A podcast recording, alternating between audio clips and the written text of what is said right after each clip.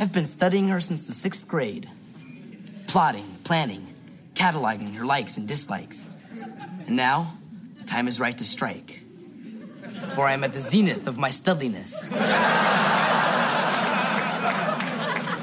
Five long years, and now, finally, she's mine. You still love her, huh? Nope. I'm after revenge, baby. Sweet, pure, uncut revenge. Let's rock. Thanks, Dad. Can I get a whooping?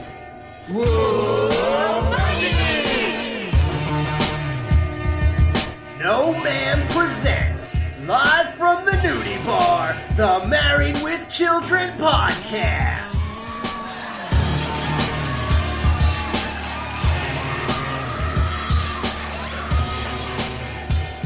And here are your hosts, Jerry, Jamie, and Al. Hey, it's the Married with Children podcast, the show that separates us from the animals. My name is Al. Jeez, you would think podcasters would have more dignity. I'm Jamie. The prostitution rests. And I'm Jerry, and I was out there grabbing a pocket full of life. Hey guys, yes, we are back to review one of my personal favorites. This is What Goes Around Came Around. Vowing revenge on a girl who humiliated him years ago, Bud finds out payback is a bitch. This is uh, directed by Gerry Cohen, writers Ellen L. Fogel and Ron Levin. Original air date February 25th, 1990. Uh, this has obviously a huge special guest star, Tiffani Amber Thiessen. We'll get more into her as we uh, go on, so let's just get this going. Um, but before we do, obviously, uh, you heard the intros, and Jerry, you are here today, and for the foreseeable sh- near future, Uh, until Dan finally finds Jefferson, it seems like he, he's out there searching. Yeah.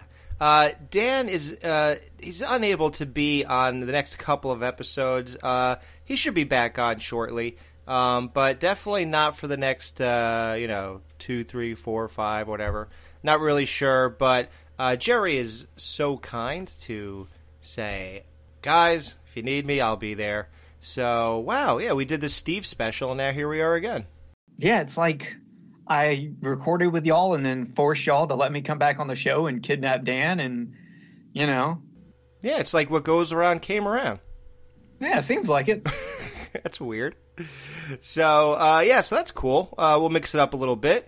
Um, uh, of course, we miss Dan and hope he comes back soon. And so let's start reviewing this episode. Hi, Peg. Gee, you must have misunderstood me this morning. I said you should buy a vegetable. Jan, I guess I must have misunderstood you last night when you said brace yourself. This time it's gonna be good. Peg alluded to having sex last night because she said that Al said, brace yourself, it's going to be good this time. But I don't feel that that is a strong enough case to add a sex point to Peg's uh, tally. Do you guys? Uh, But I, I agree with you. yeah. And either way, even if it did happen, it's off episode. So, Hmm. you know. True. So, yep. Sorry, Peg. Any mail? Oh, yeah. Something did come today. Let's see, what did it say? Uh, open immediately, urgent, do not delay, something like that. Gee, what could it be? Oh, here it is. Oh, good. Uh, those ashes from Sharper Image I ordered Ken. Like, Peg, everything on Earth, and she has to pick the letter that came in the mail for Al to use as an ashtray. She's just. Why would you pick something flammable to be your ashtray? I don't know why she doesn't just use an ashtray. I mean, you know. If you guys noticed, too, they really went heavy on the whole smoking thing with Peg, like making her look like trash. Yeah, they have that big cigarette joke later on that I find really funny. Right. But um, yeah, I think they're really trying to push the cigarettes equal lower class. Yeah, like they every time you see like when Al comes in the door this time, she kind of looks like trash just sitting there with a cigarette. And then he comes in again, she's smoking in that purple outfit.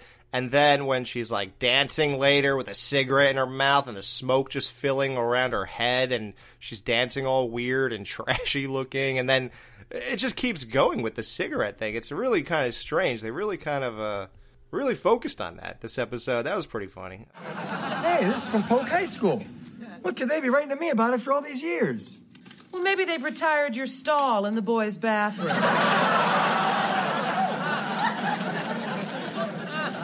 Hot diggity, dog diggity, boom, what you do to me. hey, look. They want me to introduce the football team's MVP at the homecoming dance Friday night. We're seeking one of the great football heroes of the Chicagoland area.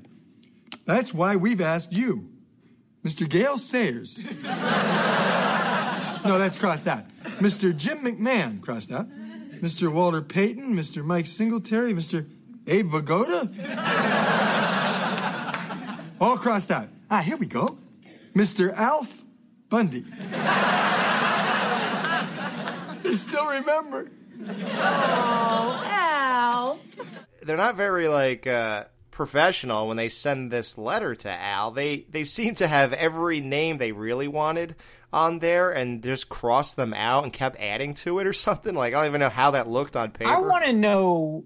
Yeah, I want to know. Like, did they get the letter back and they just like rewrote on it, or did they just print it out and then just write another name? like, about, and how would that work? Because wouldn't it already be in the paragraph? Like, right. I want to know what the letter looked like. Yeah. How could this really be? How could this work? I don't know. So basically, every name that you hear Gale Sayers, Jim McMahon, Walter Payton, Mike Singletary all played for the Chicago Bears. And it's Chicago, so that's why uh, I guess they're implying they went to Polk or just they wanted some famous uh, Chicago athlete or whatever. Um, except for Abe Vigoda. Yeah, that's. Was he a former football player that I that and I mean maybe he was and I'm just not familiar with. No, maybe I mean, he, he was, was a football player before he was an actor. He was. I, I I know he's in the he's in Godfather and uh he's and they reference Godfather in next season. I think. Other than that, I can't really think of anything. Right. I mean, he was in Fish. I didn't know if maybe like before he acted, like when he was like in college or something. Maybe he was a college before we ask him. You know. Yeah, someone that's not even a football player. Just that could just be a really like far out there joke to be like so absurd it's funny. Right. yeah, I really didn't do any research on that, but uh, one guy that we know a lot about is Alf Bundy. Alf. you know, when I was a kid, I used to be afraid that that was his real name and Al was just his name for short. Oh, Alf. So uh, he's all because he seems very uh, touched that they remember him. He didn't seem bothered by the wrong name. So we get to the high school, and the high school looks different than it did in uh, Milla Jovovich's big episode, right? That it does. It uh, it's a bit more open. Hmm. Though I guess we could just be in a different part of the high school. Yeah, it's got that random locker grouping in the middle of the hall, Right. which is weird. It's very weird. Yeah, Fair Exchange. It was definitely a different area of the of the high school, and and that locker's so weird, but it obviously comes into play, so it works. But they keep just staying there. It's, apparently, everything centers around those lockers. You know what I couldn't figure out? Why they chose to write Slughead on the locker. Did they? Yeah, on the locker it says Slughead, and I can't like you would think they would have made like because the upcoming underwear joke that's about to happen and do something like that since it's close to Bud's locker, but they wrote Slughead, Wow. which is the weirdest insult I've ever heard. Yeah, it depends what you're talking about, I guess. no, I mean if you called me a slughead, I wouldn't even be offended. I would just be confused. Right. Well, Marcy comes up with duty face or duty head, something for Steve. So yeah, they're not really too good at insults. What did Peg call that midget guy who? It was like the worst oh, insult. Oh, what do you? A nose rag. Yeah. yeah, they're not that amazing at insults here. Yep, and I bet they're going to want to hear a little speech. You know, I've got much to say to America's youth. If I could just help one kid not marry, my job is done. So like uh, like we joked about earlier in the intros, you hear all these like guys hound sounds like you know oh oh oh for Kelly when she walks in, and it turns out it was a science teacher, not a bunch of young guys in the hallway. That was a fantastic joke because I did not like because I was confused why Ke- at first like when Kelly came out there and looked like she was bothered. I was like, why would she be bothered? Isn't she used to this? Right. She's being harassed by a science teacher. Keep it classy.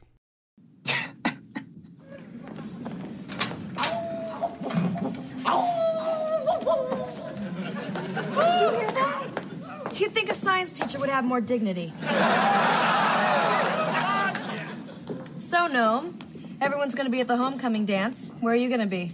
Hey, I'll be there with a date. Oh, who's gonna be the girl this year, you or Joey? Ho ho, one over easy. I got me a hot date, Heather McCoy. Heather McCoy? The one you were in love with in sixth grade? The one who took you skinny dipping, stole your clothes, then ran your underwear up a flagpole? Yup. Anyway, uh, does this not remind you guys of that episode of Friends where with Julia Roberts? I have seen a lot of Friends. Yeah, but not that one. But I, I can't, I don't, there's not many episodes I can place by guest star besides like Brad Pitt in the Thanksgiving episode. Oh man. Well, there's this great. It's actually a pretty funny episode. But all right, this is when this is after Ross had the monkey. They find out that Marcel. That's the way you describe a series. It's after the monkey came in. Right. Yeah. Oh, okay. I know where we are. Go ahead. they find out that Marcel is working on Outbreak 2 and like he's the he's the monkey in the sequel to Outbreak so they go to the set so that Ross can visit him Jean-Claude Van Damme is also in this Oh, whole thing Wow. but um anyway that Julia they run into Julia Roberts who is working on the film and not as Julia Roberts. She's like a she's a behind the scenes person. And Chandler went to high school with this girl. And at one point he pulled up her skirt and showed her underpants. And so she was she was Susie underpants you know, all the way through school. And then anyway so she like hooks up with him. He thinks that she forgives him for that and they go on a date and then she exacts her revenge. And that's the whole time i was thinking about that episode of friends while i'm watching this. And i'm like you know what? They did this first and i really like this episode now that's a good episode of friends but i actually think this is a little bit better.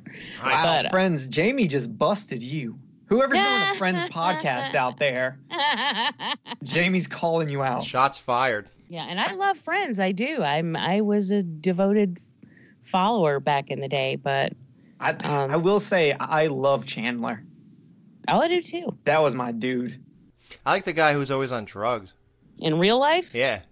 chandler Chandler. Oh yeah, it's him. Yeah, that's what I like. Perry.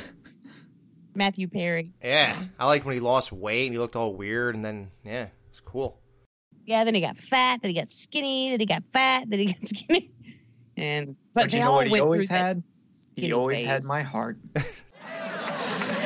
As it happens, Heather is quite taken with me. Why would someone as popular as Heather McCoy want to go out with someone as popular as I Snot? Hush, hush, sweet harlot, here she comes. Hi, Bud. Are we still on for the dance Friday? I shall drink in your beauty, as the bee does the nectar of the flower. Isn't he a dream? Well, uh, uh, so Tiffani Amber Thiessen walks in, yeah, and wow, so it's 1990. Um, Tiffani Amber Thiessen was uh, not a megastar at the moment. It, this was all just starting out. She was in Good Morning Miss Bliss. That was like Saved by the Bell before it was Saved by the Bell. And as I'm looking through IMDb, and that started in '89, but I'm looking at IMDb. She was in this thing called Who Shrunk Saturday Morning, a TV movie, as Kelly Kapowski. So that I don't even know what that is. Oh wow. Yeah, I gotta find that now. Uh, she was in Charles in Charge as Jennifer. So those are the only two real things, and uh, something in '89 also. But uh, then it was this uh, Married with Children episode. As a kid, this was always amazing to me because I was a huge Saved by the Bell fan. Like that was the greatest show on earth when I was uh, like 10 years old and 11 and 12. Like, that was the greatest thing in the world.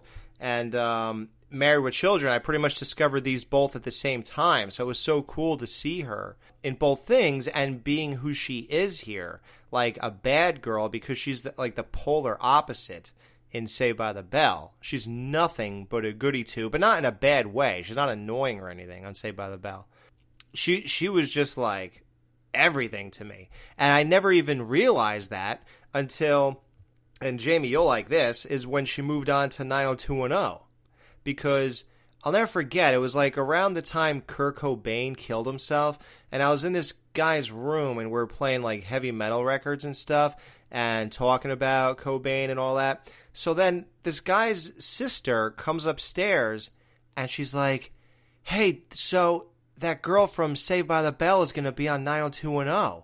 And that, you know, was a big deal to me because I liked Saved by the Bell. So I just, like, didn't know what she was talking about. And I was like, what are you talking about? She goes, that girl Kelly's going to be on 90210. And I was like, really? So, like, I didn't really like 90210. Those first four years with Brenda, I didn't like that show that much. I thought it was kind of dumb. But I had to watch for when Tiffani Amber Thiessen came on. And from that moment on, that was my jam because she was like the coolest character ever. Like she was a complete badass. She was like ten times worse than Heather McCoy. So it was cool to see like a, a preamble to what she's capable of in this little tidbit of an episode here. You must have gone back and retconned all those first seasons of 90210 though, because uh, you you know a lot about it when we talk about it. The first four seasons? Yeah. Well, I know like broad strokes, like when that kid shot okay. himself and and Dylan um, when his dad died and stuff. But I don't really know. No, everything every real thing I say to you is always from season five and on.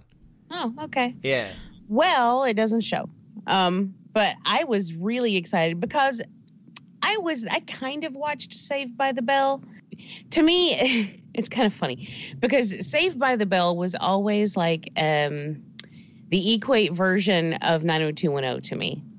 It was like 90210 light. Well, it was it was a younger 90210. Well, they were in high school, I guess, but yeah, I mean, well, and they had like they were basically running concurrently. I mean, they had yeah, yeah. um like the graduation I think was the same year. Mm-hmm. Although what's weird is that um in 902 in 90210 they basically did 10th grade twice um because when it started, they were a year ahead of me, and then somehow we ended up graduating at the same time. So whatever. Um, oh well, they had that those summer episodes. I know that. Maybe that threw it off. Remember? Yeah. Oh yeah. Um, but she came on to 90210. I thought that is like the ultimate crossover. Yeah. Of these two very popular high school shows. I'm like, that is really cool. And of course, she, you know, looked vastly different too. When she left uh, Saved by the Bell and then came over to 90210, she had like she had cut her hair. Yep. Um, I still thought she was really cute. Um, but I remember I will never forget hearing a guy on the radio refer to her as the round face girl when she went to 90210. Yeah, she had major issues with the producers and her weight. They were unhappy with her weight on that show. Which honestly, I just thought I thought she looked great. I thought she was gorgeous. And to me, she just filled out. Right. You know, she was curvy, but I never thought she was fat. I'm Yeah, that never occurred to me. Well, here, here's the thing. If you were into Saved by the Bell more, you would have seen. So she did this thing where they came back. She was pretty loyal to Saved by the Bell. She even came back from 93 to 94 for the college years. Yeah, I did actually watch some of that too. Yeah, and her hair was like medium length, and then when she got to now 2 and she cut it even shorter. But if you saw the wedding in Las Vegas, it was like a TV movie. She had her hair like she was as Valerie, so it wouldn't have been as jarring to you. But I, you know, I, I went through the whole thing because I, I became like she was my girl. Like, um, you know, if everybody has like a girl that they're obsessed with, like, you know, guys in the 50s, it was like Marilyn Monroe or whatever. Then in the 80s, it was like Phoebe Cates. And in the 90s, it was like Pamela Anderson. In the 2000s, it was Jennifer Lopez, who I became obsessed with too. But to me, like, this was my girl. and this was like the girl I was obsessed with. Like I'm right there with you. Like I told, I wanted to be her. Like I thought she was the most drop dead gorgeous thing. She was so, so beautiful, and it's just I would be mesmerized by her. And she and Zach were the only two reasons I ever watched Saved by the Bell when I did, because I had a thing for preppy guys back then. So I would like Zach. I was all over Zach. Mm-hmm. Slater got on my nerves. I first of all, what what is up with those weightlifting pants? My God. the pants that went up to his under his nipples, And with all the straps going across them. And I just I don't like overly muscular guys. Like I just it just wasn't. Bleh. Hey Jerry, you're in luck. Jesse I was a. Jesse was annoying. Um, I'm so excited. I'm so scared. Overall, I just think the show was way too cheesy, and so. But when I did watch it, okay, and I would watch it some. It was for Zach and and definitely for Kelly. And so then, yeah, when she came to 90210, I was I was like, yeah. And then this this Tiffani Amber Thiessen looks exactly like Kelly. Like this is Oh yeah. when she comes when she comes walking on to the set here, she is basically Kelly Kapowski.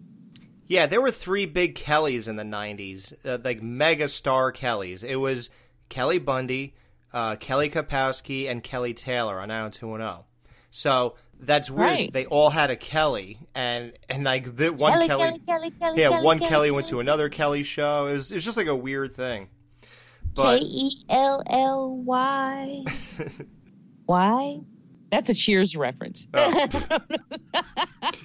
Woody Harrelson sang that song on Cheers to his butterheaded toe ball, if anybody remembers that. Well, Bud uh, has a, plenty of corny lines uh, that he threw out to Marcy when he was trying to pick her up, but none were as corny as like a hot chick like Heather McCoy walks up to you and she says, "Are you excited about the dance?" And he says, "I'm gonna drink in your beauty as the bee does to the nectar of the flower." I thought it was weird until afterwards when he was like, I've been studying her for five years. I'm like, oh, maybe she's really into poetry. And that's how he got her. Yeah, I guess. How did you do that? Research. I've been studying her since the sixth grade. Plotting, planning, cataloging her likes and dislikes. And now, the time is right to strike. For I am at the zenith of my studliness. Five long years, and now, finally, she's mine. You still love her, huh? Nope. I'm after revenge, baby. Sweet, pure, uncut revenge. Why bother? I mean, that was five years ago. Nobody remembers your underwear up on a flagpole. I pledge allegiance to the underwear of the United Shorts of Bud Bundy. So there's only 73 more to go after they're done, I guess, because he said 75 kids do that a day. Do you know why they chose 75?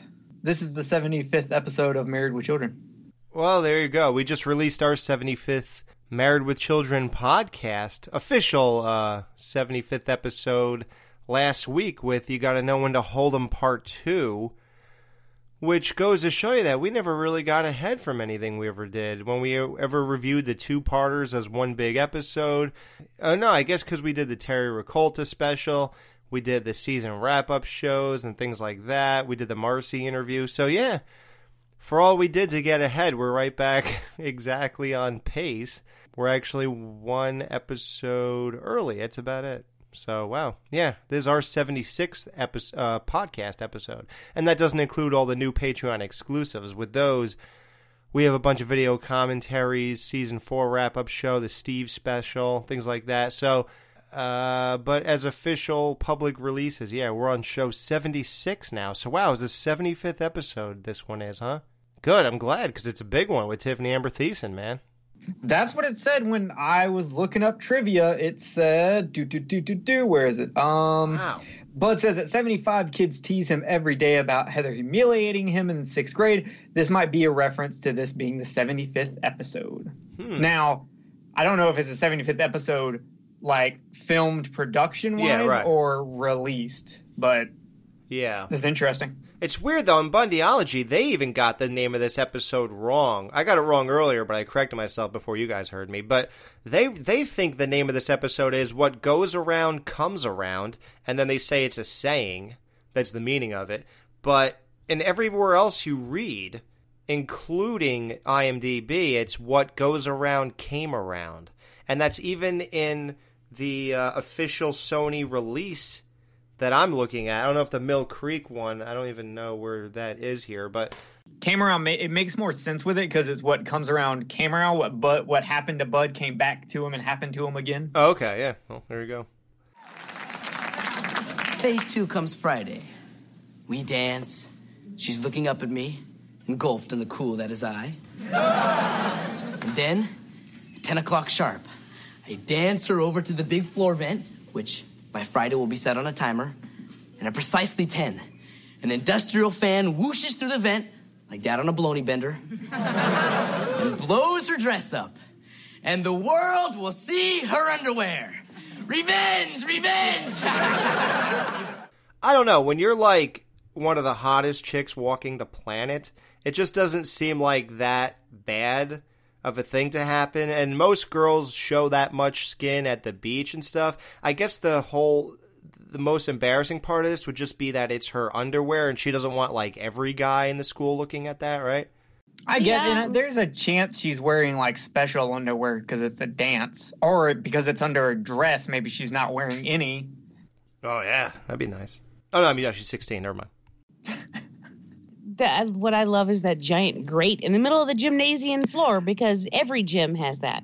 I was gonna like the two things that made no sense about this gym. A, Peggy could smoke cigarettes in it, and B, there is a grate in the middle of the floor. How do they play basketball? Exactly. that grate is obviously just a rubber uh like mat that has all the squares cut out in the middle there's no way that that's that's a real grate it, it just number one why would it be there when do you ever need air to blow up from a floor I mean, maybe it, like when Marilyn. This whole thing is about like the Marilyn Monroe thing. Obviously, when she stood on a grate and and it was in the city though on a sidewalk, and if a train goes underneath, the the air could just like blow up, and I guess that's what happened to her, right? In the uh, 1954 movie, The Seven Year Itch. Yes, yeah. The subway was going underneath. Right. So that's what this is all like a loose reference to. Yeah. So Bud and Heather McCoy were both born in 1974, so they're both 16. You know, like I said, she was earlier. So just be careful what you say here about her. I guess girls really do mature faster than guys because she she looks much older than Bud. and I remember when I was in high school like most of the chicks looked older than I looked. I mean I've always looked really young, so that's always been a problem for me. It in high school you really start noticing it. Yeah, man, the insults between Bud and Kelly during that scene was fantastic. Yeah, they just they just exchange this so fluidly. Like no nobody really reacts. They just roll their eyes or gaze at the other one and and that anger gaze or whatever. It just rolls off their back. They're not even affected by this. And I do want to get into the relationship of Bud and Kelly. I think it, it went a long way in this episode. Um, not just because of the obvious ending either. I mean, like throughout the whole thing. So, like I said, the second time Al comes home, Peg is looking like a buffoon, a trashy weirdo sitting on a couch watching TV yet again, and he must feel like he's in Groundhog Day, and he can't help but like bring it up and insult her. Tonight at 8. What's black and white and funny all over? Gary Coleman and Ned Beatty are Ethan and the Jackal. Two wrongly fired Harvard professors who love the classics and hate crime. Come, watch us now. Whoa.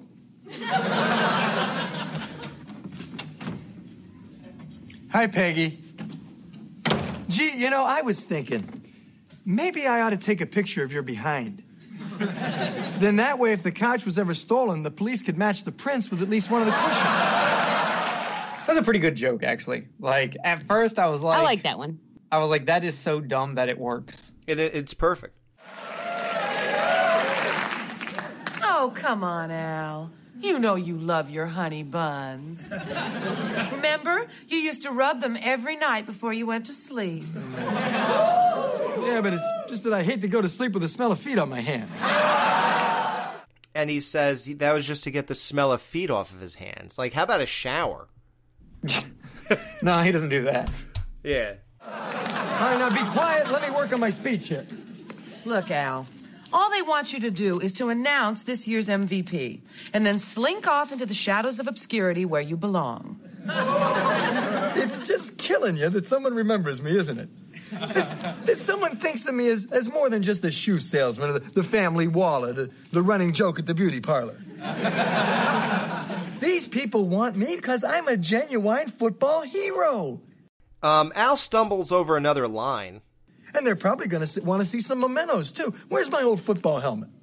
No big deal, and it's live. It's tough. I don't think I could remember like three sentences in a row if I was doing this. So, Dad, when you were in school, did a girl ever do something to you, something so rotten that it actually ruined your whole life? Yes, and you call that girl mom now. Well, what if she didn't actually marry me, but still did something real bad? I mean, if you were gonna get revenge, that wouldn't be wrong, would it? Man, I love this exchange. I love Al connecting with his child on something. Like, there's a moment in the series where um, it comes later on where they all go to the movies, and like a boyfriend of Kelly's is making out with another chick, and Kelly asks Al to just go beat him up, and he goes like just knocks him out, mm-hmm. and then he comes sits back, and it's just this like wonderful wholesome moment. Mm-hmm. and with Married with Children, that's the kind of wholesome moment you get. It's always something slightly anti-wholesome that's their wholesome and in this one it's getting sweet sweet revenge yeah, it's weird. I don't. You know how we all like it when they they bond, and we're all sort of bummed when nobody cares that Al's going to prison and stuff.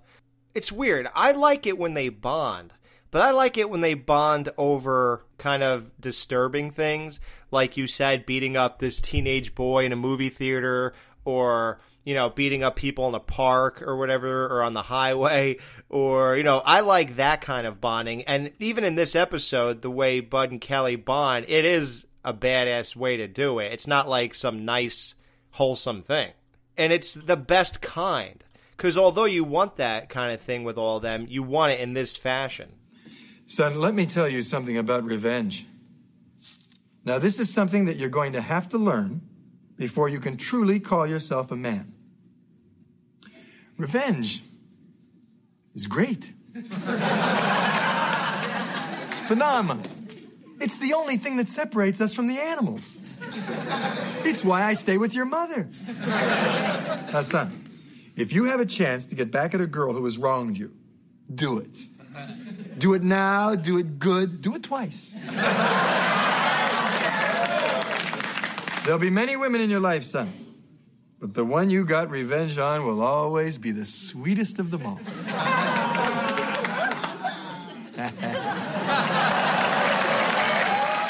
And I love the hug. Right. There was a hug. And I'm like, wow. And then later on, we get Al conking the dude on the head. Right. And that's great. It's sick and it's great. That's him, like, taking up for Peggy, you know, like, or more like pissing around the perimeter. But yeah. however you want to look at it, I thought it was sweet. And then, um, and of course, Kelly and Bud. Like this episode is chock full of them looking out for each other in various ways, and that is the kind of episode that I really love. you know who's the only person in this episode who does nothing like for the family peggy Peggy. she doesn't do anything in this episode like everyone kind of does something nice for someone else in the family Right. except for peggy Even Buck does something. yeah even buck gets in on it like everyone but Peg. Pretty amazing. She truly is the queen of selfish. yeah Yeah, Al says some pretty interesting things. Revenge is the only thing that separates us from the animals. Like right there, you're starting to hang with him because it's it makes sense. It's not just him being kind of dumb or whatever. Like it's actually good advice. He he does pretty good advice most of the time, but uh, sometimes it's just way out there for comedy. But that was kind of interesting. And then he says it's the reason he stays with Peg. And he alluded to that, and it's one. It's a Bundy for life. Remember, he wanted to live again because after all they done to him, do you think I'm gonna let them, you know, be happy and and not be alive? Remember? Yep. He is holding true to character, even in a passing conversation with Bud. And I just love the enthusiasm. Do it now. Do it good. Do it twice. And he goes, There'll be many women in your life, but the one you got revenge on will always be the sweetest of them all. And that's when they hug, and then he says, Humiliate her for me, son. And then they have that, like, look at each other, and it's like they're finally bonding in the best of ways. to me. I, I like his I like his husband, father, speaker. How do I do it all? So the only thing Peg was able to find, the only memento of Al's, was his athletic supporter. XS. If you can't be an athlete, be an athletic supporter. Yeah, Grease. Good movie. Hi. Hope I'm not interrupting anything. I just wanted you to know I'm holding up well after being deserted by my husband. What was his name? Oh, yes, Duty Face. anyway, I know you're concerned, despite the fact that you haven't called or stopped by or even veered to the left when I was lying in your driveway. Well, Marcy, it's it's not that we don't care. It's just that the McNuggets were getting cold. Oh, well. No one could expect you to care about a friend when you've got a greasy bag of fried victuals a coolin'. To be fair, I understand Peggy here because cold McNuggets are not that great. They they need to be warm. So I I I, I back Peggy on this one. Yeah, microwave nuggets are the worst. Yeah, I don't want to do that. I mean, I've already lowered myself to eating McDonald's chicken nuggets when Wendy's clearly has the best chicken nuggets. Well, look at him throwing in his little personal things. I will fight people over who has the best chicken nuggets. Okay, let's do it right now. Ready? Real quick. Burger King, McDonald's, Wendy's, and is there a fourth major one or no? Uh, a lot of people say Chick Fil A, but I disqualify them because they're not say- open on Sundays. I was about to say Chick Fil A, man. I will walk. a- I will walk a mile for Chick Fil A. And just for the record, Jerry would walk a mile to kiss a reptile. I would. I walked a mile to Bosco's funeral. I don't think Chick Fil A counts anyway because they are by far they supersede everything fast food. So it's really not fair to put them in that category. But um, if you get the Wendy's chicken nuggets and creamy sriracha dipping sauce, and I just recently found out that creamy dipping the creamy sriracha sauce because I normally don't use any sauce. Wendy's chicken nuggets are so good they don't need sauce. But I recently had the creamy sriracha sauce, and it's the truth. Well, hey, why is Marcy laying down in the Bundy's driveway? Uh, maybe trying to get attention. Like you know, if I lay here, they'll have to stop and talk to me. So what does that mean? That she parked over Marcy? If she didn't even veer? Well, that's what I was trying to figure out. Like, if she didn't veer to the left, then she either ran over you or what? Maybe I Marcy mean, moved at the last minute. that's true. She probably just rolled out of the way. Yeah, yeah. That's. I wish I could have seen that. But to answer the question, how's she doing now? The answer is she's doing fine. The crisis is over. No more sitting at home for me. Uh uh-uh. uh. i am gonna go out there and grab me a pocket full of life. I'm gonna go, I'm gonna do, I'm gonna experience everything this bowl of cherries we call life has to offer. So watch out, world. Here comes Marcy Rhodes.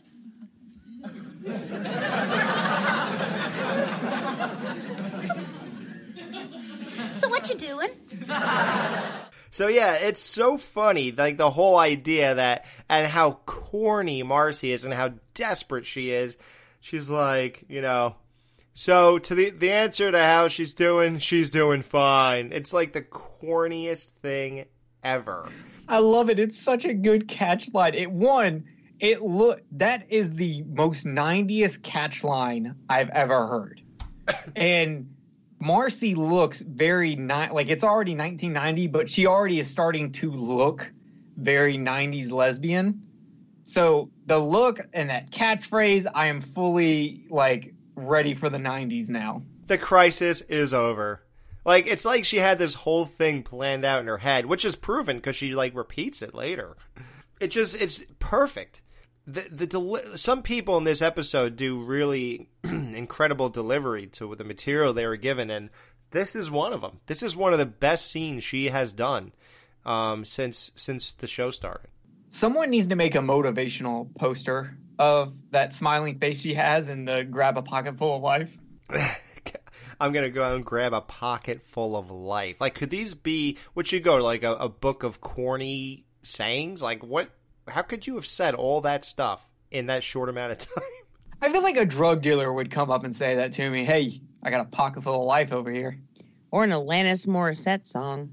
Or an Alanis Morissette. You know what? You're right, and I love Alanis Morissette. I got one hand in my pocket and the other one's grabbing life.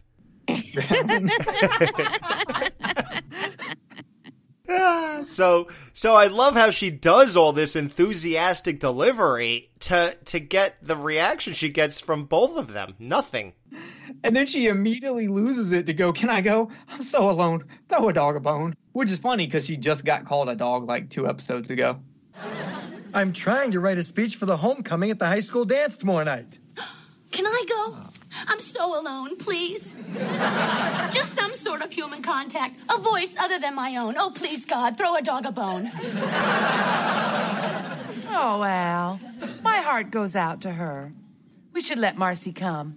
She can buy gas and dinner afterwards. Oh, all right. Look, as long as I got you here, let me try a little something out on you. Now, in my speech, I'm using a visual aid to point out to the students the pitfalls in life. This is your brain. this is your brain on marriage.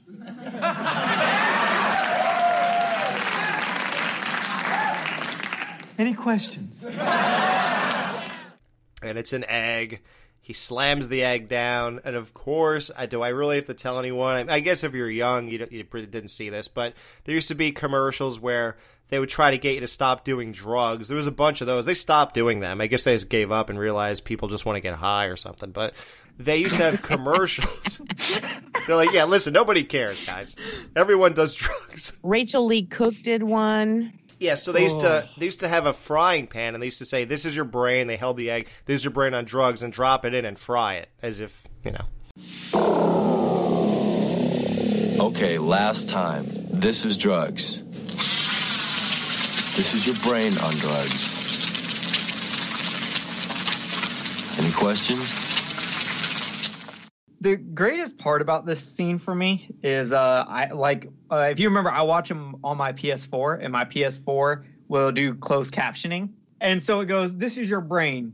This is your brain on marriage. S- The sound effect that shows up is splat. and it was it just it I choked on a miniature Reese cup that I was eating. Man, I was watching on PS4. I should have put that on. Yeah, you really should because it's actually pretty interesting because they change how Marcy is spelled randomly. Oh, M A R C I I E or whatever. Yeah. So they like it is just it's interesting and sometimes uh, she says something in this episode that's really weird but I forgot to write it down because I just didn't understand what it was supposed to be and I thought it was a like mistake. I'll have to go back and look at what it was. It's in this scene. Oh. She was her answer when she's talking when th- about the chicken nuggets. Her reply back to the chicken nuggets is this really weird word. I don't know. I'm gonna have Vittles? to like A, take a bag of fried a bag of fried vittles a coolin'? Vittles. That's what it was. It was vittles, and I didn't know what that was. You don't know what vittles are? No, I don't know what vittles are. Our dynasty. I don't know why you brought me back on this show. You're to be honest. wait a minute though, but that's that you're southern. That I you know. Jerry, you don't know everything. How much are we paying you for this? No, no, no, no, no, no. Don't even no. Don't whitewash it. This is not an example of you don't have to know everything. Okay, you're right. I'm sorry. So This go ahead. is- Tell him why he should know this. Is it- well, because do you know what vittles are? I'm sorry. I never heard that before. Are you kidding me? Well, Did he's from New people never- Jersey. He at least has an excuse. Did I you don't. people never watch Beverly Hillbillies? At the very least, they would that you would have gotten it from that. But anyway, whatever. Anyway, it's food. It's hillbilly for food. You know. I used to watch it and Son-in-Law back to back. We're gonna have some vittles. Interesting. I never see. You learn something new every day on this show. Also, son-in-law is my favorite thing that uh, Tiffani's ever been in. But that's the other guy too, right? Didn't you mention that with uh Pauly That's- Shore, Yeah. who's also been on this show. That's a tie-in. Wow. Bam! Look at me. Tie-ins galore, guys. Once again, to answer the question how she's doing, she's doing fine. That's what two women at the dance learn. Because, you know, they care. Why does she start dancing with a high school girl? Oh, no, that's like uh, a middle aged woman, I thought. You th- I thought it was a high school girl. Jamie, what do you think? I thought they were like teachers. The blonde, the, I thought I thought the old the brown haired one looked like it, but the blonde one she was dancing with, I thought looked like a high school girl. Well, at first, when she was talking to them, I thought she had cornered a couple of high school girls, but then I assumed they were probably teachers. I, but then it, I didn't put any thought into it beyond that, so I don't know. wow, I guess I should have paid attention more. I thought they were older women. Hmm, I thought they were high school girls. That's how did we both see the complete opposite there? I mean, it's not like we have high definition, which Mill Creek. This is why we need it on Blu-ray so we can or tell. Laurel? Oh, God. Was the dress blue or white? Yeah, I don't know. I don't know why we we I I s- always saw it as they were like the same age as Marcy. That's weird. Uh, so that I mean, that's a whole nother twist. I, if there if yeah, and Marcy being a lesbian in real life, it was funny to watch her. Do you think that was like a nod to her being a lesbian? Her dancing. I mean, I, not that they made out or anything. Was she outed to the I show at this point? know if she was outed in '90. I don't remember when that happened. Probably we're probably looking too deep in that. They probably just didn't want her to dance with a guy because it makes her seem more lonely if she's dancing with a girl. That's true. I mean, I, that's what I assumed. I mean, honestly, it was just that it was just looks kind of pathetic. She publicly announced that she was a lesbian in '93. So if if that was a nod, it was a secret inside joke. Yeah, so I don't think it was a nod. I think it was more of the joke of To look she'll pathetic. look lonelier. Because doesn't she say something? Or no, that was in the um, was it in the Las Vegas episode where she talks about how she can't get a man? She said she hates men. I don't know if that was a nod to her lesbianism, but like I think she said if I hate men, but if you get me drunk, I'm yours. I was talking more. Okay, so I'm going along with the joke that she that in this episode she's dancing with a woman because she can't get a man, and that's the joke. Okay, I'll go with that. Yeah, I don't think it was a nod. I I don't think they're looking to do that just yet. So, like I said, Peg looks like absolute trash. The way she's just moving around, the smoke billowing over her head, in her face, and that oddly like magenta polka dot, and she's wearing a skirt, which is odd for her. You don't really see that too often. She looks. You know what's funny on IMDb? That's the only bit of trivia. What's that that? this is a rare opportunity to see Peggy in a skirt. Oh wow.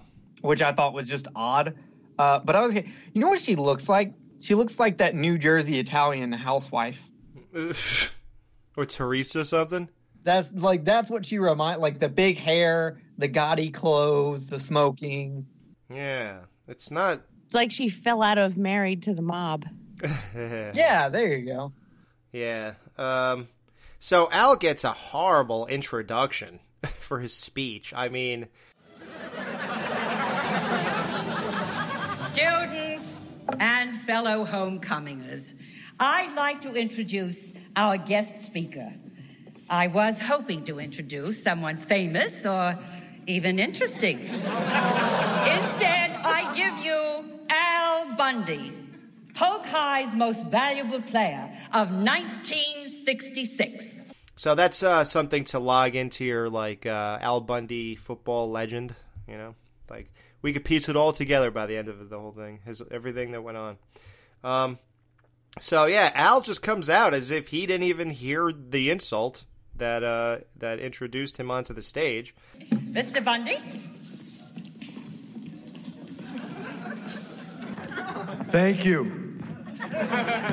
Uh, and right away he starts with your brain on drugs. He's very nervous. Like he knocks the mic off. Oh, he's, God. He's he's not doing well. Mm-mm. Nope. You know, he's practiced all this time and now he's in front of people and he So Bud walks in with Heather McCoy in a light airy blue dress. Yellow dress. It was it was gold. It was yellow, like a goldish yellow and white, right? Yes, that's what it was, Yanni. No, it was blue and black. So Kelly walks in in a nice, tight red dress. And I can say whatever I want now. And so could you, Jerry.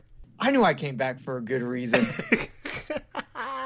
Yeah, you didn't get out of your system yet. yeah, I I held it in during the rock and roll girl. I was watching that at home, going, think of all the things I can say because no one can hear me on a podcast. Well, actually, during Rock and Roll Girl, you were safe too. What? Oh man. You've been safe since um uh, Christmas. Well, I hope she uh, goes blank and calls my number. yeah, I just let my mind go blank. What do you mean let it? How do you stop it? yeah, Heather looks good. Uh, that's all I'm allowed to say. Here we are, my dear. May I say that's a lovely dress. So light and airy. Well, you should get a picture of me in it. Oh, I will. I already bought the frame. Kelly looks hotter than anything. She walks in with Jeff. No, Rick. Oh, Rick. Oh, right. Uh, well, he's the only one for her, so that's how I knew who that was. Could you go get me some punch? So she says that, and then walks five feet behind where they have both been standing for a few seconds, and then immediately walks in with Rick. You mean Jeff? Oh, J- Jeff, right, the guy with the black leather, yeah. Kelly, thanks for meeting me tonight. Why wouldn't I? You're the only one for me, Rick. Jeff. Right. Could you go get me some punch? Which looks way more her type. I was well. I was gonna ask both those questions. Who do you think fits better with her? And Jamie, who would you pick out of those two guys? I'll give you a minute to think. Jerry, who do you think? Jeff. Jeff is easily. I mean, he's wearing a leather jacket. It- it- the other guy looked like a dork. The other guy kind of looked like Zach Morris. If he had brown hair. Well, he had blondish hair, but he just had that vibe of Zach if he were older or something. Hmm. Yeah, historically, I think um, Jeff would have been the proper pick for Kelly, but I think she looked better with Rick. I think she looked better with Jerry. Ha! It's never happened, so. Incidentally, I thought it would be funny if she came in with a third guy and then couldn't remember his name at all. yeah. Because she had only had the two names and transposed them both times, and then like if she brought in a third one and just like I got nothing. But um, I think the leather guy fits her, but I would have gone for the Zach Morris guy because, like I said, I had a thing for preppy guys back then. Yep. The movie The Firm was like porn for me. All those suits. I've got to go take some notes, guys. I'll be right back. you said that one time to us. That's what you how you Yeah. described the firm, but that was on the Skeleton Crew. I think you said it. So yeah, Rick is the uh, Zach Morris looking guy. He was in a ton of stuff, a ton. Men at Work, Ferris Bueller TV series, Point Break, great movie. He was Grom. I think he was a major guy in Point Break. Actually, he was one of Bodhi's guys. Yeah, he was in the sequel also. Sequel to what? Point Break. What do you mean? There, Point Break 2. They made that? Uh, yeah, look in the dude's IMDb. What? Yeah. I never heard of my favorite movie's sequel. I never heard there was a sequel to that. Or not, or not sequel. I, the re, he was in the remake. Oh. I'm sorry, not sequel, remake. Oh, was he? He did that. There he is, FBI Department Yeah, Director sorry. Three. Wow, he did the remake. That's wild, man. That's what it was. He was cool in Point Break. Not Point Break 2, Electric Boogaloo. He was shot in the throat in the bank. So he was in Sleepwalkers, Quantum Leap, 90210. Let's see. 94, 94, 94. All the, uh, Andy. Scared Straight? Yeah, I don't know any of those episodes. I was a 95 guy. Unhappily Ever After, Married with Children's competition show, when the two creators split up. Uh, he, he was in a movie um, called You're Analyst. Urine? You're, you are, space, I thought he analyzed urine. analyst. But the cover is a cartoon cover where a guy is clearly either zipping up his pants or peeing in a cup. I can't tell. Oh, so I was right. It is a urine analyst. I guess he's Yeah. the guy who gives people drug tests. That's weird. Oh, he was in Sugar and Spice. That movie was hilarious. Not that I would admit to pe- that to people. Well, it's too late now. I think you just did. Hey, he's in Escape from L.A. Why do I remember look seeing that from this episode? It's all on wax now, man. So yeah, he's cool. I like that guy. Um, and the other guy is his. Oh, I didn't. Did we say his name? Racks and stacks are the best in wax. I don't think we even said his name, but I already clicked off. So if you can get his real name, that'd be great. Bojesse Chris, Bojesse Christopher. That's his name. So the other guy, his name is uh, Joel J. Edwards, and he has done absolutely nothing. That was his first uh, role in this episode. Then he was in Flying Blind, Voodoo, uh, Woman's Solitude, and he was a cop in this thing called Park. So how do you think Kelly could possibly logistically pull off going to a dance with two different guys? Like if Jeff is stupid enough to not realize she was just standing in the doorway with another guy, then walked over to him and just walked in with him. I, I don't know what to tell you. That's unbelievable. So she sends one for punch, the other for punch. How long will it take the other one to get back? How is she going to get rid of the other one again? And she was seen dancing with both of them at some point. Women are all liars and boys are all stupid. That's We're idiots. That's the explanation. Yeah. Oh my God, the guy who's just credited as guy. I know this kind of completely off. Guy number two. He was also in Beverly Hills 90210. Wow. He was Herbert Little in four episodes in 1992. Look at all the crossovers, even from Tiffani Amber Thiessen going on both shows. I remember Herbert. Yeah? He was also a dancer in Moonwalker. That's weird, this whole 90210 connection with this episode. Guy, that's the guy in the tragic pants in the hallway that makes fun of Bud. The white guy? The, no, the other one. Um, oh, okay. Herbert, he was in that episode. Or there were episodes where the popcorn magnate. I don't know if you'll remember these, Alex, but there was a black family that moved into the neighborhood. And oh, the- yeah, the popcorn family. I remember that, yeah. yeah. And then Brandon was all into the daughter. And they hit, they had a car accident or something like that? Yeah. Mhm. That was Herbert was her little brother, I think. Wow, look at that. It was also freshman's uh, Steve's freshman buddy, or I think that was the same character. It might not have been. Sure, before you marry him, all women like football. But as soon as you say I do, they put on 40 pounds, and the only hike you'll see is them hiking up their pants before they weld their butts to the sofa for the rest of their worthless lives. I work for a living. Could I trouble you for a light?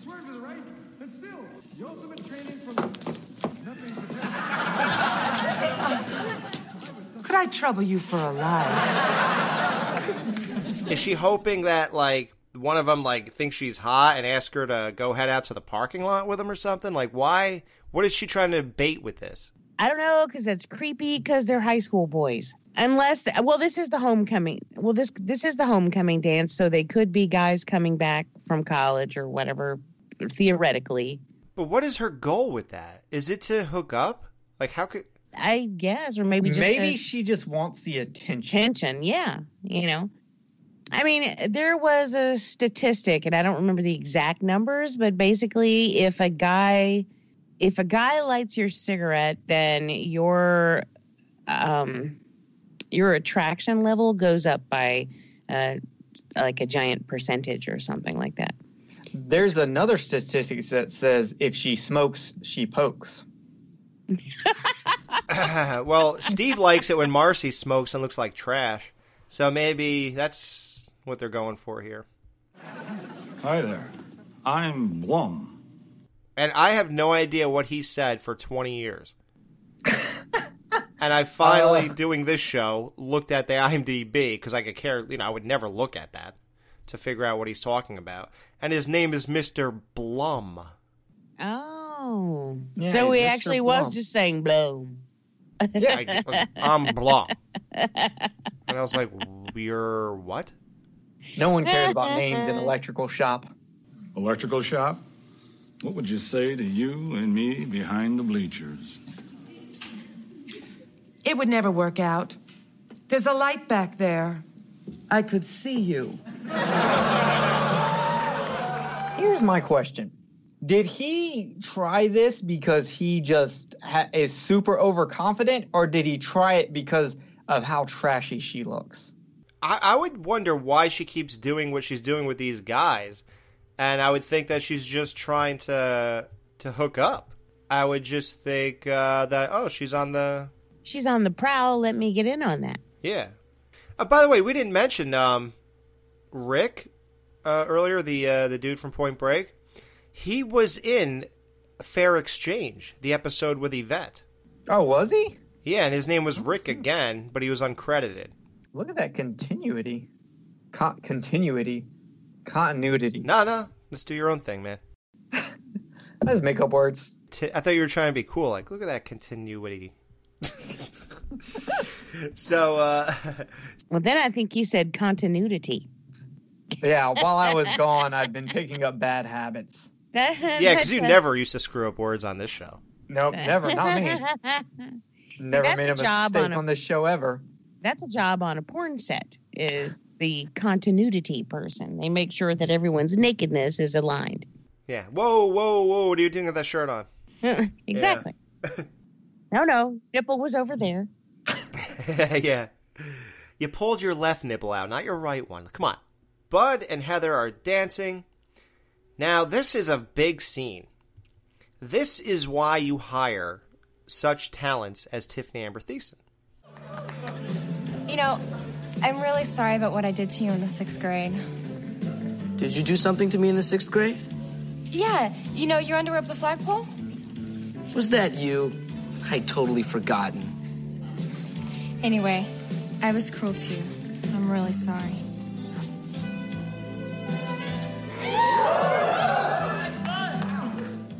and leans in and makes out with him. Now that was melting. It melted me tonight when I watched it. Now imagine what that did to me when I was 13 years old watching this. Exactly what it did to me, it did to Bud's character. And you could see that in his eyes when he looks back at her. That delivery of that one line is what why you hire true talent and don't just get like a good looking girl. Okay, do want, we'll play the girlfriend for this episode? Like you get people like Tiffani Amber Thiessen for a simple conveying of such like you believed it to the point where when Kelly f- later on convinces him no no no she's lying you almost feel bad and you're like no dude she really is sorry. Don't mess this up and you think it's going to go a whole different way you know? You think that because you're a guy and you're all idiots. That's well I pretty much. Look I mean she's right. I'm an idiot.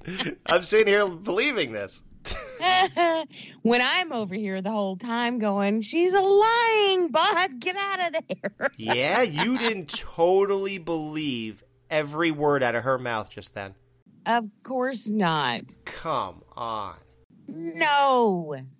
Okay, We've already established one. We've already established that girls are liars and men are idiots. So I mean, where where did you think this was going? I'm gonna go ahead and admit it.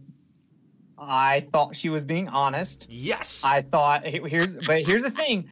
I thought the story was going to go. He was going to feel bad, talk to Kelly about calling it off.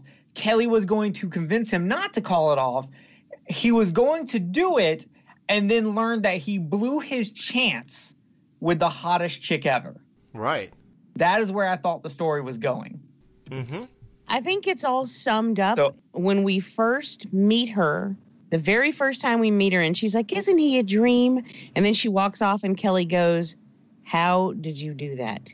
right Because even Kelly doesn't believe it. she's not buying it I didn't buy it. I was like, No way. Uh, no way is that chick all into Bud and calling him. Now, I thought Bud was adorable at the time. However, you know the character the char exactly the joke of his character is that he he's not cool. He can't get chicks. You know, not those chicks anyway. But she so turned a leaf. She's Kelly. She would not do this. I mean, not blonde Kelly. I'm talking Saved by the Bell Kelly. She would never treat someone like this. I was convinced that she would be a good person and Bud would screw this up because and of Saved by the exactly Bell. why it, the casting of her exactly was fantastic. was. Yeah, it was. But that's exactly why it works. That's why the dynamic of men and women has have continued for so many years because Is that you- it is, is that how you you works. you you get people on podcast? Yeah. I only came back because Jamie was on. Alex was like, "Do you want to come back on?" And I'm like, "No." And he was like, Jamie's on. Well, okay, sure.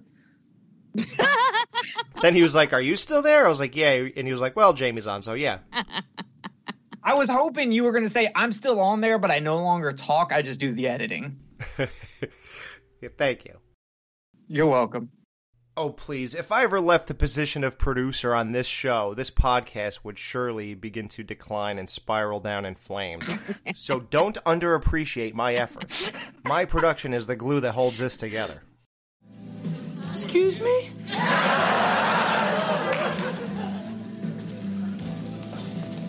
You're the only one for me. What, are you doing? Can't you see that I was working? Kel, I- I'm thinking about calling it off. I mean, she, she's sorry and she really likes me now. She told me so. Bud, don't be a sucker your whole life.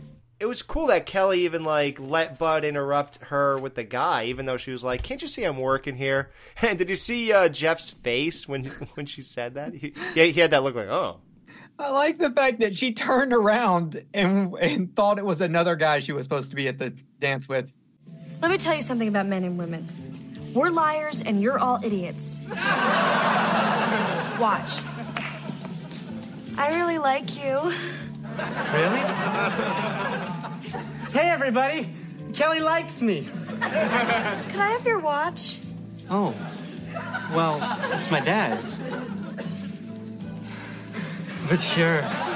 Her whole skit right here is fantastic, and uh, the the line that Jamie opened with is the greatest joke I have ever. I thought that was the the most clever, written, witty thing that they could ever write for Kelly to say. Kelly is so supportive at this moment. You know, she's trying to talk some sense into Bud. She could see that she knows that she has Bud hook, line, and sinker, and she has to really show him. No, seriously, you, you're all idiots. Watch. And she even puts on a demonstration. Wait till the guy's here. Hey, she likes me. And then he walks away. Hey guys, Kelly likes me. Like, why would you do that and walk away? I'd be like, so uh, where are we going with this? Instead, he he goes back to his friends, but he, that's really near, neither here nor there. Kelly takes the watch, chucks it, throws it in the punch bowl just to show that she could care less about his watch or any of that. She just wanted to show Bud. The prostitution rests.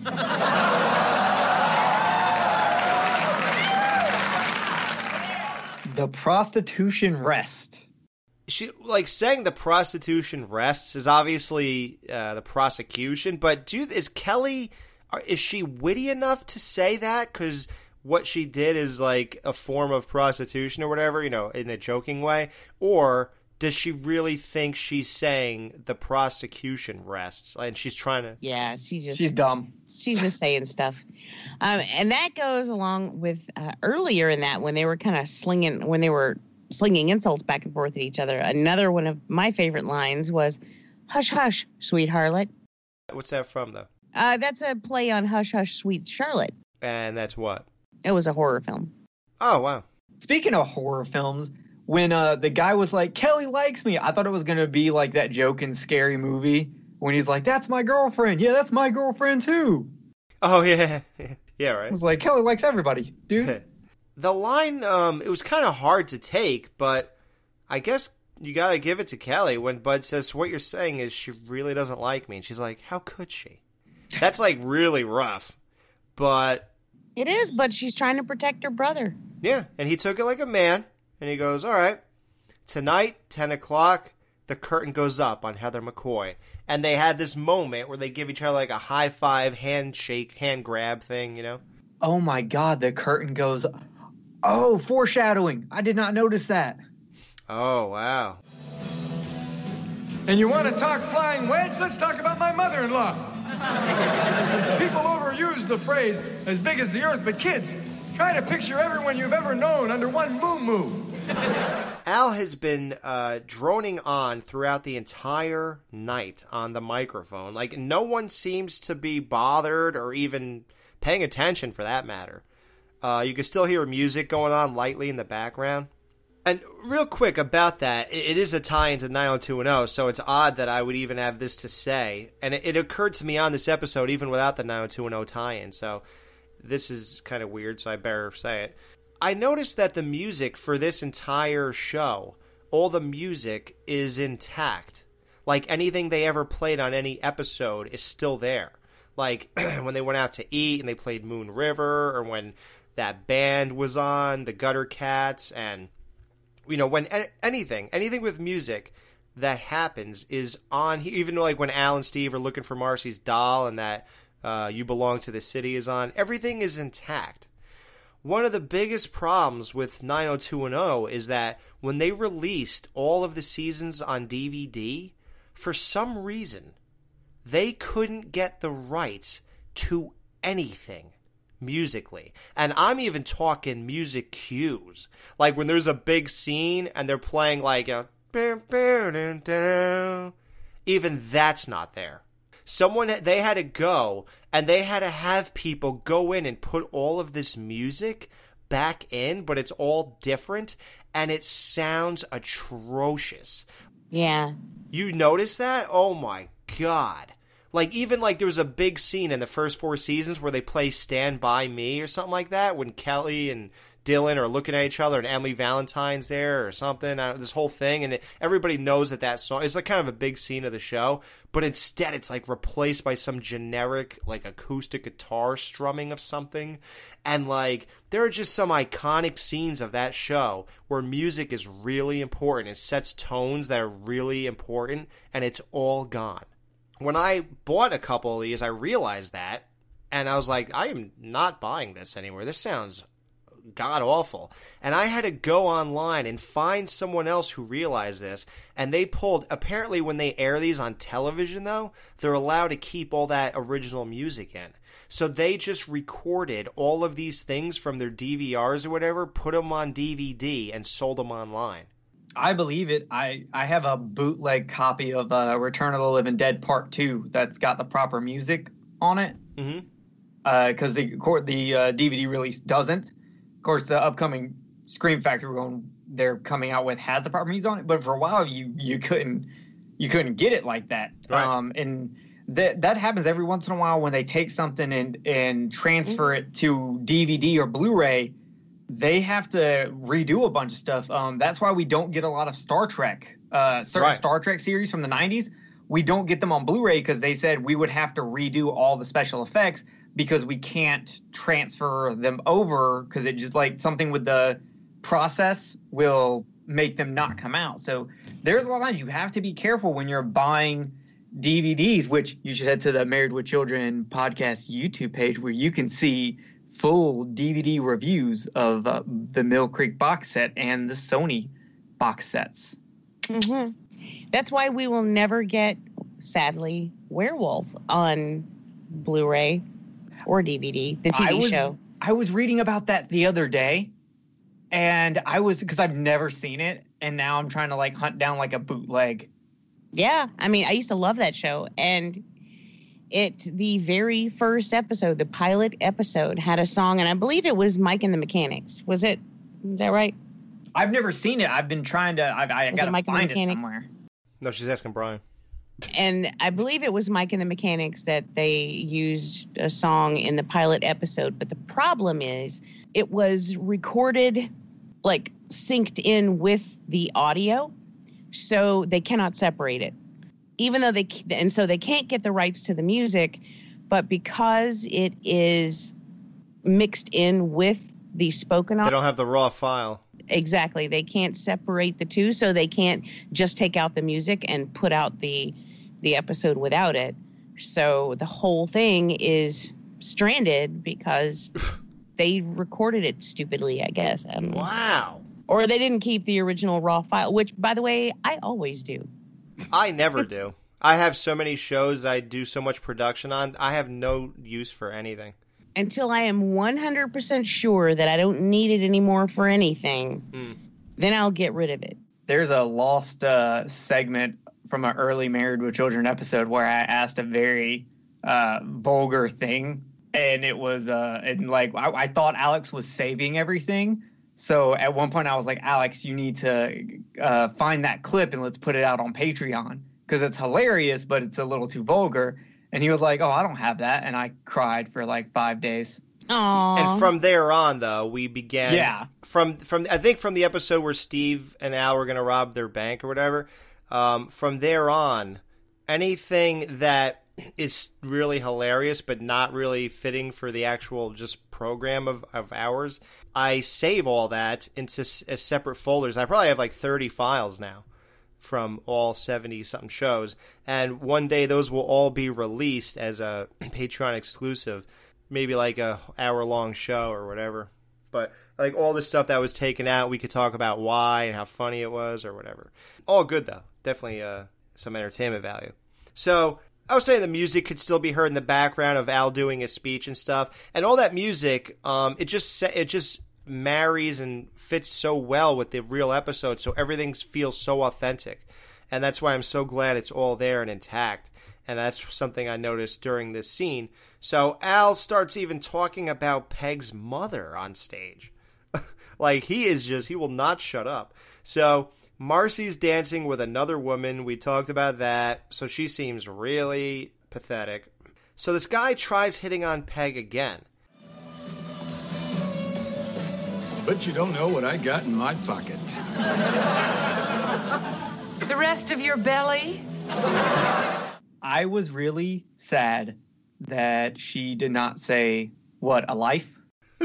A life? Yeah. Because he'd have a pocket full of life. Oh my god. Wow. Nope. The key to the teacher's lounge. So what say to you, me, and a whole lot of carpet? We touched on it earlier. That guy's name is Mike Scriba. He's been in a lot of things, but I don't think anyone cares. Oddly enough, yes, he was on 90210. Uh, Oh, ninth- we forgot to talk about uh, the dude who plays the nerd. I, I wanted to, but I don't know if I have. Is he Brian Sapphire? He's uh, Steven Sprung. Oh, okay. Um, he's not done a lot of acting roles, but he apparently is a very big film editor. He uh, edited Santa Clarita Diet. He edited Star Trek Beyond. He edited what was another big one he did? Uh, Men at Work, Community, Entourage. I mean, he's been editing since 1989. He Arrested Development, Andy Richter controls the universe, The Tick. He's been he's been edit Clueless, the TV show. Did he edit 90210? No, I looked because I was like, wouldn't that be funny? In fact, he edited a Playboy video, so I was like, oh, it's Playboy. Let me go see if Terry's in it, but she wasn't. Ah, wow, yeah, that's cool. Yeah, he did good on this. I mean, he was just you know a couple lines, but I liked him. He was cool. Yeah, so this other guy though, the creepy guy who's hitting on Peg, he's on a he has 94 credits and he is still working as up to uh, 2016, and he doesn't seem to be dead. He it just he's just not doing any more work. So yeah, he was on 90210 though, so that's funny. So um, Al, you know, sees what's going on. He comes over and clobbers him with the microphone. Well, I can't say that football is a metaphor for every aspect of life. There are similarities.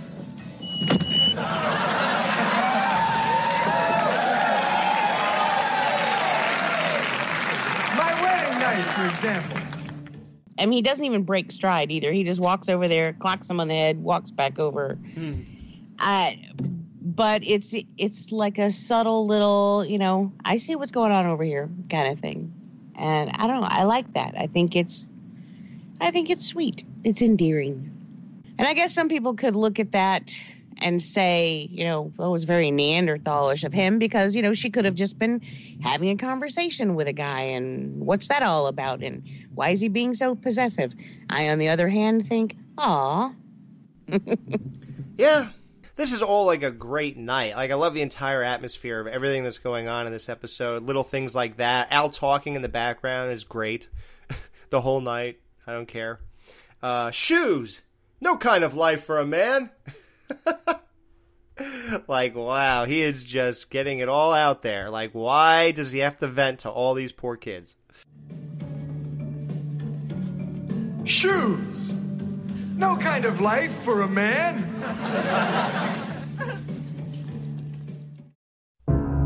Now, for some married with children, words of wisdom.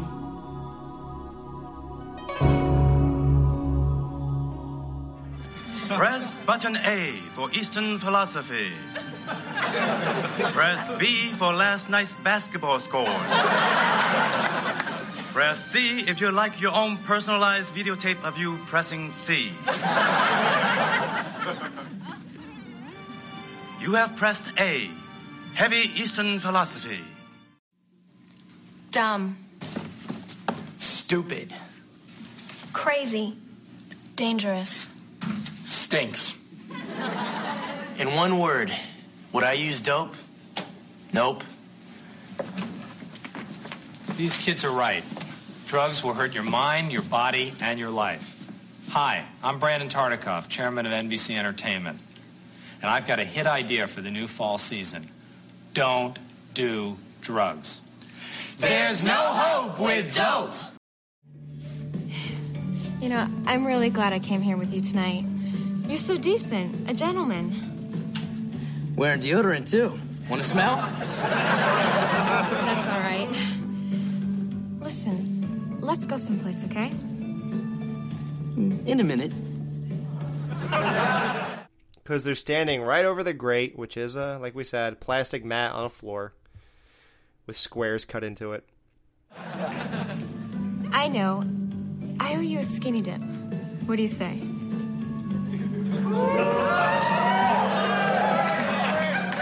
And, and ying, ying. Let's go.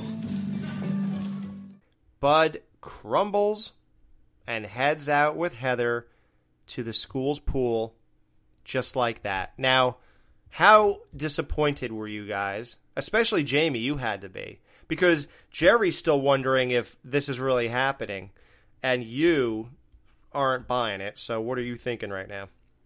Bud, you're an idiot?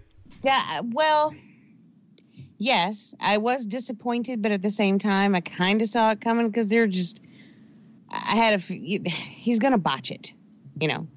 Um, It's the Bundy way. I also remember this episode, so to be to be totally transparent, yeah, this is this when we get to it, the Kelly at the end is one of my favorite Kelly moments of all time. In history. Yep. She is so just I don't know badass. Yeah, she looks so bad. Even the way she struts over and struts Yeah. back. Yeah, it's perfect.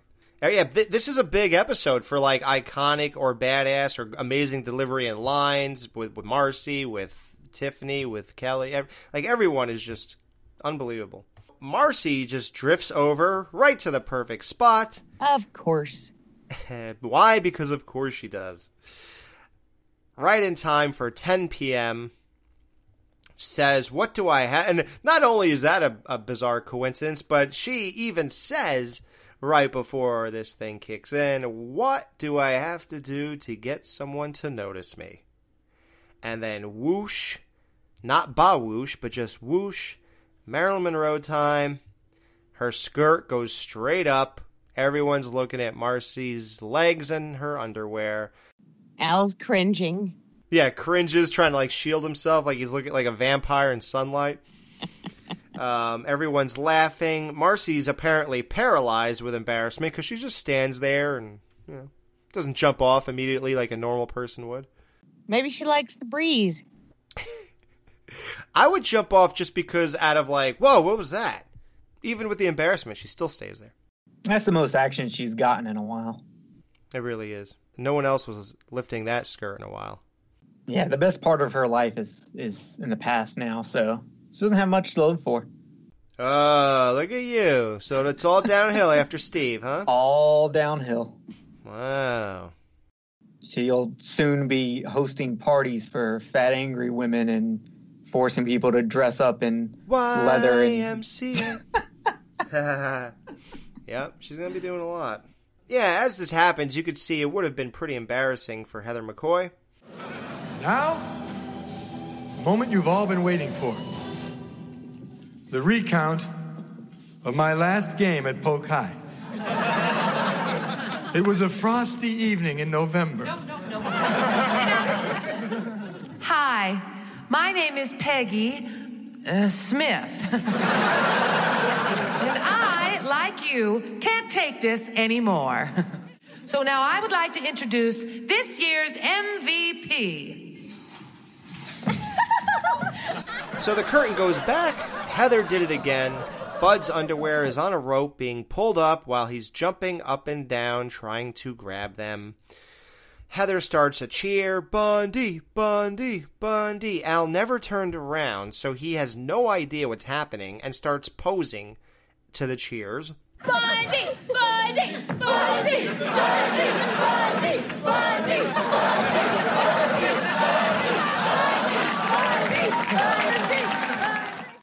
Peg is also completely clueless. She never turned around. So she's doing, she's just standing there, not, not even wondering why they're cheering Bundy instead of the MVP, who the actual MVP is asleep in a chair amidst all this chaos because when Al just kept going on and on, the guy just passed out and fell asleep. I was wondering why there was a guy asleep in a chair. I didn't even put that together. Yeah. So Kelly got Bud's underwear back. He was hiding behind a plant for some reason. I don't, I don't know what that was, but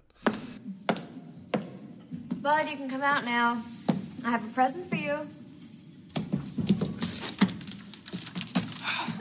Thanks, Kel. Can't believe she did this to me again. How am I gonna show my face in school? Like you always do, from behind a wall of Clearasil. Oh, the acne jokes. I don't know if anybody still uses that or what that is. That's obviously a zit cream, and I gotta tell you, it never worked. By the way, I don't know how Clearasil became like the iconic acne medicine of the world. It never worked. I, I've never used any kind of acne medicine, so I have no idea. I've never had like bad enough acne that I've had to. Yeah, I had really bad acne. I thought my life was going to be in shambles. Uh, age 18 and 19, my entire side of my face, like my cheeks, were covered in zits. And I, I'll say there was at least 10 on each side. There was always like three on my forehead, um, like one or two on my chin. And I was like, what is happening to me? Did Jin make fun of you a lot? Oh, dude, it was a nightmare from hell. And this is when I was starting to work in the real workforce. So I I got into the real world as a total loser because of the, these zits all over my face. Did you ever catch Jin like reusing Kelly lines on you? I'm sure she did, or they were very similar to Kelly's. Our relationship was not much different than Bud and Kelly at all. So, and we even had the same like um the same that's why I say like when I when they bond and they bond through this kind of non-wholesome stuff, it was just like me and her. It was like I was literally my life was basically a TV show. That's why she said when you when you walk into a room, do you hear like an audience start cheering? Because she said your life is like a television show. You do realize that. So uh, yeah, it was just a nightmare though. But yeah, so I I always felt for Bud when I heard those jokes. Uh, even though we did mention, uh, much like Steve in the bald episode, Bud never really had any zits. So it was always weird to hear Kelly make those jokes because I guess you're just supposed to believe they're there somewhere. I don't know. Aw, gee, thanks, sis. I'm so glad to know that when I'm feeling low, you're always there to make me feel like ooze. Oh, chill out, you little toadstool. Believe me, tomorrow at school, nobody's gonna be talking about you. So that means that she does care, and she is there for him in in this whole non wholesome way. What do you mean? Just come to school early and bring a camera. Trust me, Heather and I had a little chat out in the hall, and we worked things out like ladies. Were you thinking like you were just gonna see Heather laying in a on her face with blood in a puddle or something? Yeah, or she would have like a black eye or something. I actually pictured her. I, I, mean, I don't know. Maybe I've been watching too many weird things or whatever, but I was picturing her, picturing her gagged with hanging with her hands above her head, like hanging from both of her wrists in a locker. Spe- that Oh was very God. that was very specific but either that i was thinking either locker or shower like she was going to be hanging in the girls shower Nice. Nude, right? Yeah. Oh, okay, good. Or I was like, I guess brawn panties is what I was picturing Mm-hmm. specifically. Well, Heather was bound to that bizarre island of lockers in the middle of the hallway with a pink towel wrapped around her, a rope attached to the towel, Buck at the end of the rope, and a sign that said, Don't mess with a Bundy. So go ahead, Jamie. What happens to wrap up this episode? Kelly tells Bud to come to school early with a camera the next morning.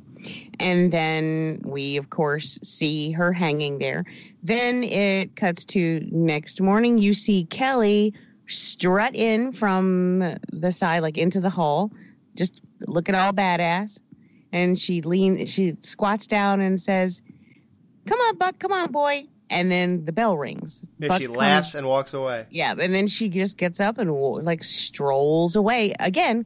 Very badass. I just I, she's so cool in that moment. Yep.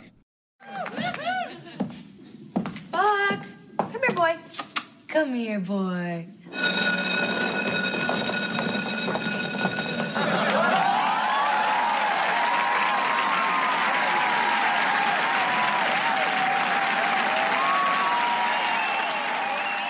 Um, and then here comes Buck dragging a towel, and which I think for at first I was like, why even bother with a towel? Why not just leave her strapped up there naked all night? You know, why make Buck sit there all night long?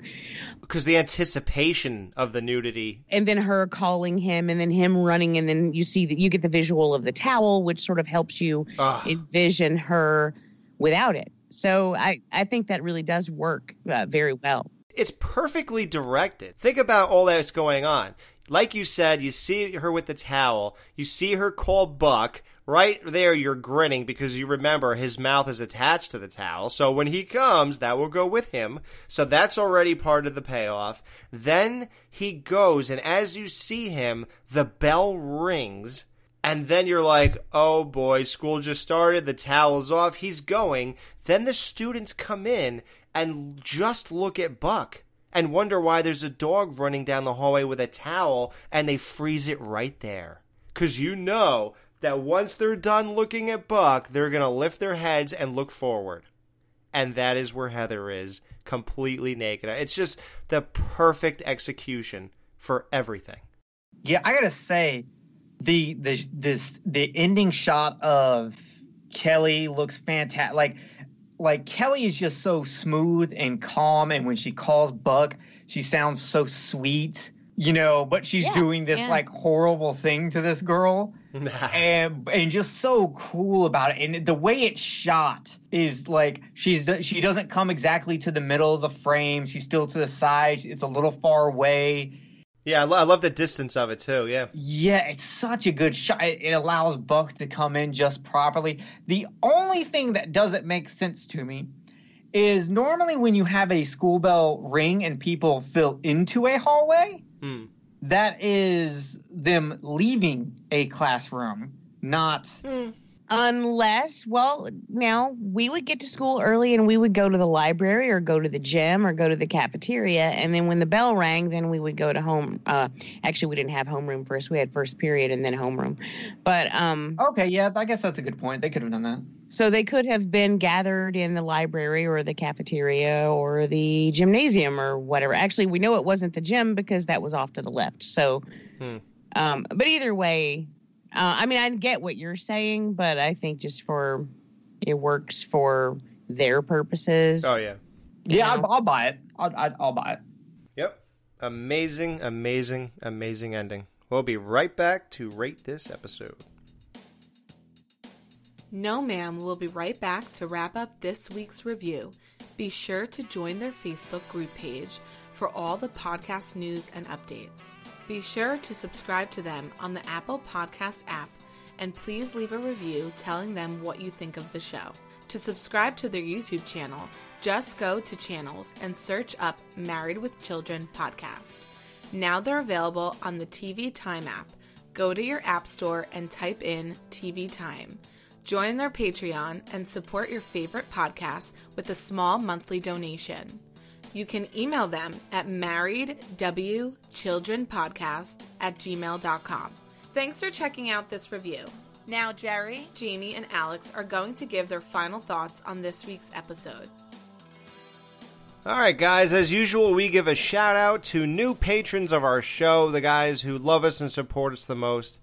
So, Gabriel Davis, thank you so much, man. Hope you enjoy the new Steve special we just released a couple episodes ago.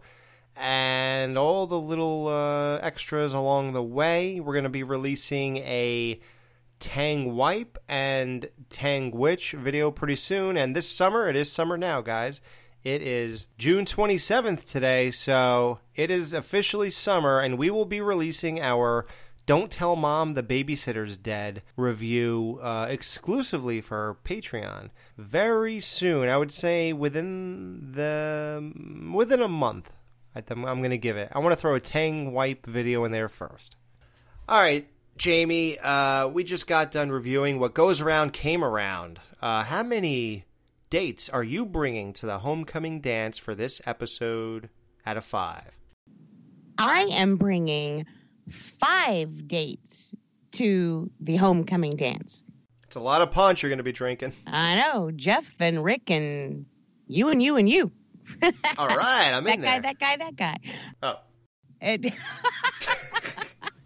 there. Okay. and this, uh, apart from having a really fantastic guest star and having some really funny Marcy moments, I just think it's a fun story. And, but we all know, we all know how I feel about Kelly, and we all know how I feel about when the Bundys come together. And the fact that she did this to take up for her brother is huge. So, uh, and we get like one of her most badass moments of all time. So, right on the back of Rock and Roll Girl. How about that? I mean, Wow, she's kicking ass. she is kicking ass this season. So, uh, yeah, this is easily a f- five homecoming date episode for me. Oh yeah. How about you, Jerry? How many dates are you bringing to the homecoming dance tonight? You know, you might think me a little trampy, but I'm also bringing five, and they all have their inner Steve because we know, like, one, this episode is so well paced. The downtime in this episode is always like there is little bits of downtime, but it's always right before something big happens, and it's more just to set up the scenery so you get a look at where you're at, which I really appreciate because we have a lot of new sets in this episode. Oh yeah, we didn't talk about that. Yeah, I, well, I mean, you talked about how it looked different than the last time we were in the school, but Right, but we didn't talk about the gymnasium. What you guys did? Did you guys buy that that was a real gymnasium, or they did? They did shoot just like the to one area to the left all the time. There was not a sense. I of buy size. everything except for the great. yeah, okay. uh, but this episode is great. So, tons of laughs. I love that the focus on the characters was shared equally. Everybody, including Buck, got time in this episode. Um, you get good Marcy jokes, you get good Al jokes, you get good Peggy jokes, and Bud and Kelly are at their top levels in this episode, especially Kelly. This is an episode where at the end of the episode, Kelly shines so fantastic. Like this is like I'm sure for the season wrap up show, this will be an episode that's quoted as a favorite Kelly moment. It's that iconic. And any What? episode we get uh the football reference for his four touchdowns is epic. You know, another thing that I love about episodes like this or, or scenes like this with Kelly is I think she's adorable when she does when she's stupid. You know, uh, when she does the Bundy bounce or when she, you know, she's just she says stupid things like the prostitution rest. You know, I think she's adorable. That's Kelly. I love her. But it's moments like these at the end of this episode where she doesn't seem stupid at all. She is like brilliant She and shows her diabolical. street smarts. Exactly. And that gives her cred, you know. So it I that's another that's another reason I appreciate moments like that is because you know, she might not be able to count to 12, but she has but she gets her cred in other areas. So Yeah, I- she knows how to hijack a bus. She knows how to write inappropriate stuff on the side of a bus. I too am bringing five dates to the homecoming dance. This is a Hall of Famer for sure. Um, this was just amazing. Always has been, always will be. It aged great. You know, we're here. We are. Look how many years later, and it doesn't miss a beat. Nothing. Nothing about it is not as epic as it was when I was a kid. It's funny because you you. Th- oh yeah. Well, first let me get to the Kelly thing that you guys are mentioning. Yeah, it does show a different side of Kelly because it shows that she really does have true street cred because if she didn't think of like a normal girl how they'd react if they weren't a badass like kelly they would just be like well bud you should probably go to the principal and tell him what she did to you she can't get away with this you should definitely report her and think of the difference of a person like that compared to kelly Kelly's such a badass. She left the fact that a Bundy did it as evidence. Right. like that's the ultimate in it. Like that sign encap everything encapsulates everything. This was just perfection. Everything about it is why you love Kelly. And what she represents, what she is, what she continues to be, you know, and and, and like you said, yeah, it's funny when she's dumb, but nothing is as cool as being badass. You know, in Rock and Roll Girl, she was kind of both, a little more dumb than badass, but still badass. But this was just straight up, and it was great because like her thinking she could balance two dates at once is kind of dumb, but it's still not. Well, and that's the one thing she knows how to do yeah, really well is she knows men, and she knows how to work men. yeah. You didn't see two guys fighting at any point. You know, she worked it out. She made it work. I don't know how. I saw her dancing with each one of them at one point of the episode in the background. So yeah, she could make it work. Peg in this episode is fine, a little weird and trashy, but fine. Uh, Al is just great as always with the whole background thing, rambling on. Marcy killed it with that whole opening thing. How's she doing? She's doing fine. You know, just so corny and so perfect to get the reactions of people who could care less what you're talking about. Um, just really, uh, I love it. Tiffani Amber Thiessen, perfect casting choice. She's a legendary, iconic person in my life. And a little bit of trivia of my loserish side: she was the first celebrity, or whatever you want to call them, that I ever tried to contact. Back when I guess when the internet first started or something in like 97 or 98, somehow I looked something up on her and I found like uh, a fan. I'm not, I never wrote fan letters to anybody, but I had to write one to her. And like she was the first one I ever wrote something to, and she actually sent me back something, and it was a picture of her like autographed. And like to me, that was like Aw. the greatest thing in the world. Yeah, I was like uh, 18 years old, and she was still like a crush to me, as, even as if I was like 16 or 15 or whatever. It didn't it didn't stop, you know. so like, yeah, it's just great, perfect person to be on this. I'm so glad we got a little hint of Valerie in this episode to see her in that in that way instead of just uh, Kelly Kapowski. Great episode, guys. Great time talking about it. Make sure you tune in next week as we review uh, Peggy Turns 300. Al's big plan to take Peg out to the bowling alley for her birthday strikes out when she breaks the Bowlorama's record instead of him. Wh- wh- how? She was terrible at bowling. We'll have to tune in and find out. Oh, I've got to find out now.